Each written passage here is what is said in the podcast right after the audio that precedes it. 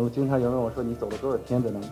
我说实际上只有三天。出出发的第一天，到达的最后一天和中间的每一天，为什么呢？中间的每一天都是像这张照片上差不多的样子。大家知道在夏天的时候是极昼的，那么二十四小时的太阳会在头顶上旋转。那么经常的有的时候会就说南极有多冷，实际上在有些时候南极的帐篷里面会达到五十摄氏度，非常的热，会热到睡不着觉，因为太烤了。If your dream don't scare you, they are too small.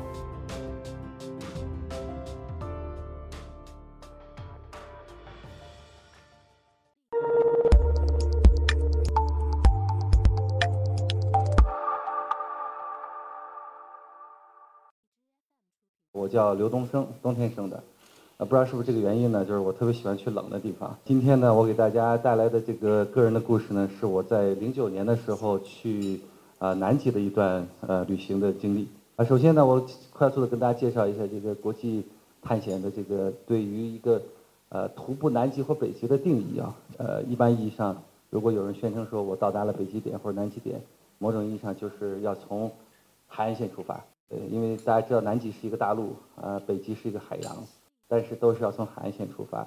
我手上指的位置，上面的位置是的出发点，下面的位置就是南极点。但是可能看到那个出发点的地方，好像是还是蓝色的一块，那个下面那是一块海冰冻在那个地方。当我们飞机降落在那个地方的时候呢，时候我们在那地方发现说，哦，这个离地方离海岸线大概还有一公里，然后我们又跳上飞机继续向前飞，又飞了一公里左右。然后飞机又降又一次降落，那那个时候我们降落在了冰冻的海洋上，然后我们决定说 OK，我们可以从这儿出发了。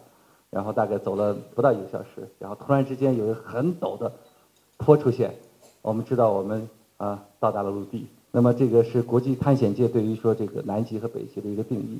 那么同样呢，它也有另外一个定义，就是说你是不是借助一个外界的动力？借助动力呢，就是包括摩托车呀，或者是风筝，包括狗拉雪橇。那么这都是属于借助动力的一个旅行。那么还有一个定义就是变成说你没有动力的旅行。所谓没有动力，就是完全靠自己一个人拖着所有的这个行李向前前进。这张照片里面前面这个人就是我，呃，这是我们三个人，中间的人是我，呃，左边的人是我们的向导 Eric Larson。Eric Larson 大概是这个世界上目前最了不起的向导之一。他曾经一个人在呃一个三百六十五天之内完成了。地球三极，南极、北极和珠峰的挑战，呃，是目前唯一一个人。我们一共三个人走了四十七天，呃，整个的行程跨越一千一百五十公里。那么在这张图片上，大家能看到就是在南极内陆的样子。那么有经常会有朋友问我说：“你看到企鹅没有？”我说：“我没有看到企鹅。”那你看到了什么？我说：“我什么都没有看到。”在那个地方每天看到的就是这张图片。那么经常有人问我说：“你走了多少天在南极？”我说：“实际上只有三天。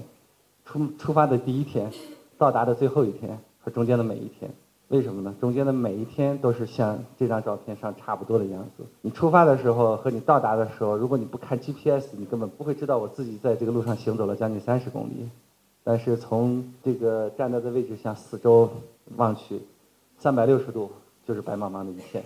直到现在，有的时候我坐飞机。”当飞机到了高空的时候，大家会有那种感受，下面是云层，就是白茫茫的云层。我突然都会有一种错觉，就是我还站在那个地方，放眼望去，就是一直到这个呃最远的这个这个这个地平线都是这种白色。其实，在南极内陆呢，看到的就是这样。呃，这一张照片呢，是我们在出发前做的一些准备。右上角呢，这些这个呢，是我们在准备的一些食物。下面这张图片呢，是我们所有的补给。而这些所有的补给呢，就是我们预先准备好，然后飞机送到指定的地点给我们，然后我们把它装到自己的行李上，然后一路拖过去。当然，一路吃一路喝，还是消耗掉很多的。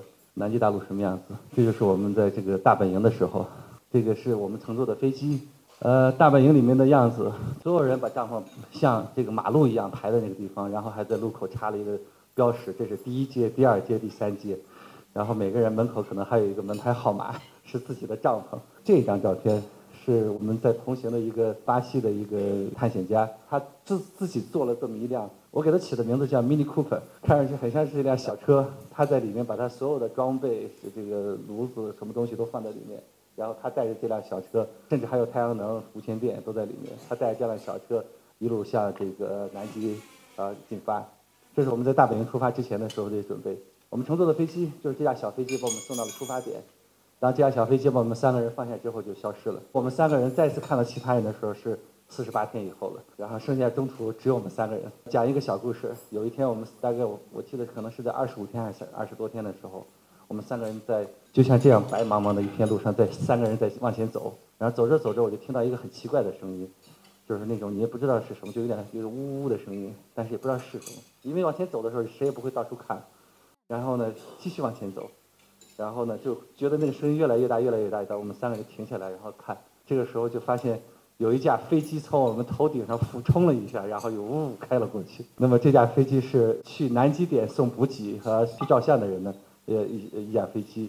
然后我们就目送着这架飞机从我们视线里消失了。然后我们就在我们三个人在讨论说，二十分钟之后他们就到达南极点了，或者一个小时之后。呃，但是我们前面还有二十天的行程。那时候突然间觉得好遥远的行程。大家能够看到这个帐篷，只有我们三个人，三辆小拖车，然后我们三个人就在这个帐篷里面。南极是极是极昼的，大家知道在夏天的时候是极昼的。那么二十四小时的，呃，太阳会在头顶上旋转。那么经常的有的时候会觉得说南极有多冷，实际上在有些时候南极的帐篷里面会达到五十摄氏度，非常的热，会热到睡不着觉，因为太烤了。但有的时候呢，到了另帐篷的另外一侧。就会有大概零下十度左右的这个温差，大家可以想象，在一个帐篷里，这边大概有五十度，然后这边这边早上起来的时候，如果我放一瓶水、一杯水放在这个地上，早上起来那会冻得满满的一坨冰。这个是我们每天在路上行进的时候，每天要做的事情，就是把所有的东西打包好，然后拖走。这是我们每个人的拖车。那么在帐篷里面，每天要做的事情是要向大本营汇报，我们走到哪里了，我们走了多远，我们有什么问题需要解决，我们需要什么支持。呃，当然了，我们也会去。询问其他的队伍，也不仅仅是我们一支队伍，我们还有其他的队伍。刚好那一年有一支队伍是在我们前面，大概两天的行程左右。然后我们每天都希望说我们能够追上他们，我们都希望能追上他们。然后我们每天都在问大本营说我们离他还有多远。我们从来没有追上他们，因为我是一月二号到达了南极点，我们很努力希望说我们能在元旦的时候到达。但是他们这个前面这支队伍在元旦的时候已经到达了南极点，呃，离南极点大概还有。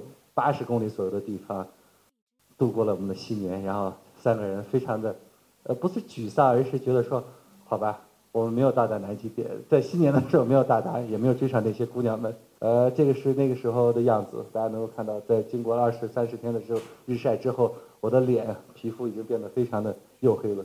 好了，我们到达南极点了，我我的背后是这个美国的科学考察站，这个大家能够看到，这有一个水晶球。那么，全世界这个到达南极点的人都会在这个地方照一张相。这是我们回到了大本营之后呢，我们最后庆祝了一下，我们终于到达了南极点。我们是那一年唯一到达南极点的两支队伍。那么最后呢，我用这句话来这个作为一个结束语，我非常喜欢这句话，Richard Branson：“If your dream don't scare you, they are too small。”好，谢谢。